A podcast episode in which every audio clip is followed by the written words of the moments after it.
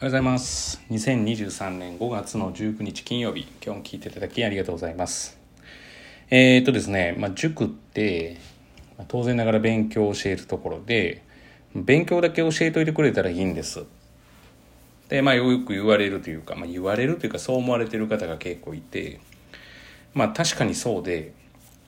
あの、勉強だけ教えてたらいいんですがですね、あのまあ当然マナーであるとかなんだろう挨拶するとかまあなんか傘は畳むとかなんか昔いたところで言ってましたね。なんかそんな傘を畳む強調するみたいなまあその他にもいろいろあるわけですよね。でそれってまあまあ例えば以前行ったところだとなんかそのアピールのためになんですよね。あの要はそのこういうこともやってますよっていう付属的なもので。で一応当然一応というか私たち私というか地学堂も塾なので成績上げることをやってるわけですよね。そしたら勉強のことだけ教えてたらいいじゃないかって思われるんですけどいや勉強のことだけ教えててえ成績が上がるんだったらえそれだけでいいんですよ。えー実際そのこの方法論の話で、えー幹の部分が、えーちゃんとしてなかったらあの要は成績ってあの上が上がらないんですよ。まあ簡単なあのことの例でいくと例えばなんですかねまあ私たちからしたらまあ、えー診断、まあ病、病院だとしたら診断をしてと、まあこう、こうやってやっていきましょうねっていうことを授業でやるわけですよね。でそれに対して適切な量の適切な質の、えーと宿題とかを出すわけですよ。で当然ながらその宿題を、えー自分でこうやってくるわけなんですけどまずこの宿題をちゃんとやってもらえなかったら、えー、と要は成績上がらないんですよね。いや上がる人もいるんですよ。これはまあ人それぞれで放置しておく方がいいっていう人もいれば、まあ、これは様々なんですけど、まあ、とにもかくにもその授業をしっかり受けてで処方箋をちゃんと何かあったら出して要はその薬をしっかり飲んできてもらうと。まあ間違いなく成績上がるでしょうね。まあそそのためにあの宿題出してるんで、まあ確実にそれをやれば成績上がるっていうものをまあ提供してるわけですよ。で、これをやらないとか、うんまあ、もしくは授業に参加しないっていう、えーことがあるから、えー厄介なわけなんですよ。つまり、えーそれって幹の部分なんですよね、木のところで言うと。で、その他が枝葉の部分なんですよね。さっき言ってるその、まあなんて言ってないんですかね。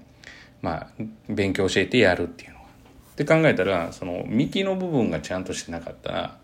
成績上がらないんですよ。で、その幹の部分っていうのは、例えば挨拶が声が小さかったら挨拶を大きくした方がいいよねとか。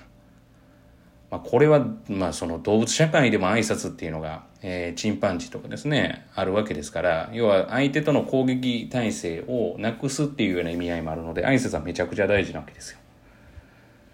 でそういう勉強面でっていうことを考えて、あの、要はどちらかというと、当然その、あ礼儀としてって、その当然のことでっていうのは私も当然持ってますけれども、まあ、礼儀としての部分は当然なんですが、ただ礼儀としてって、その、その人その人の判断で難しいわけで、まあ、挨拶するぐらいの話だったら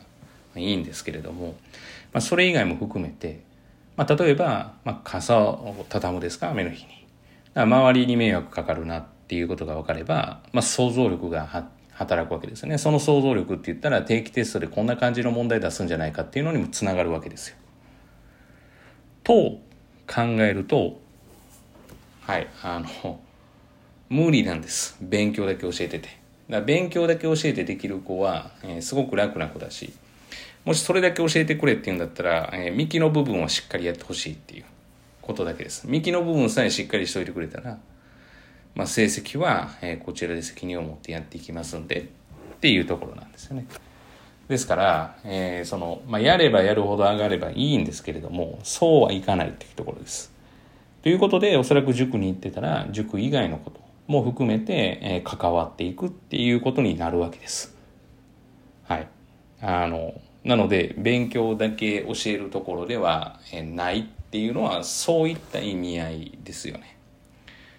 まあ、あの、まあ、礼儀とかは当然当たり前にできるっていう、それはその理由じゃん、理屈じゃないですから。そういったものは理屈じゃないんで。でも、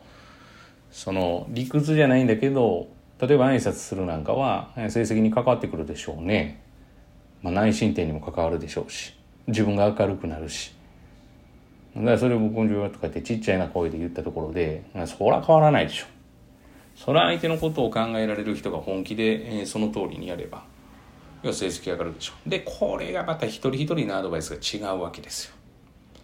ということで、えー、塾なんだけれども、塾じゃない？みたいな感じです。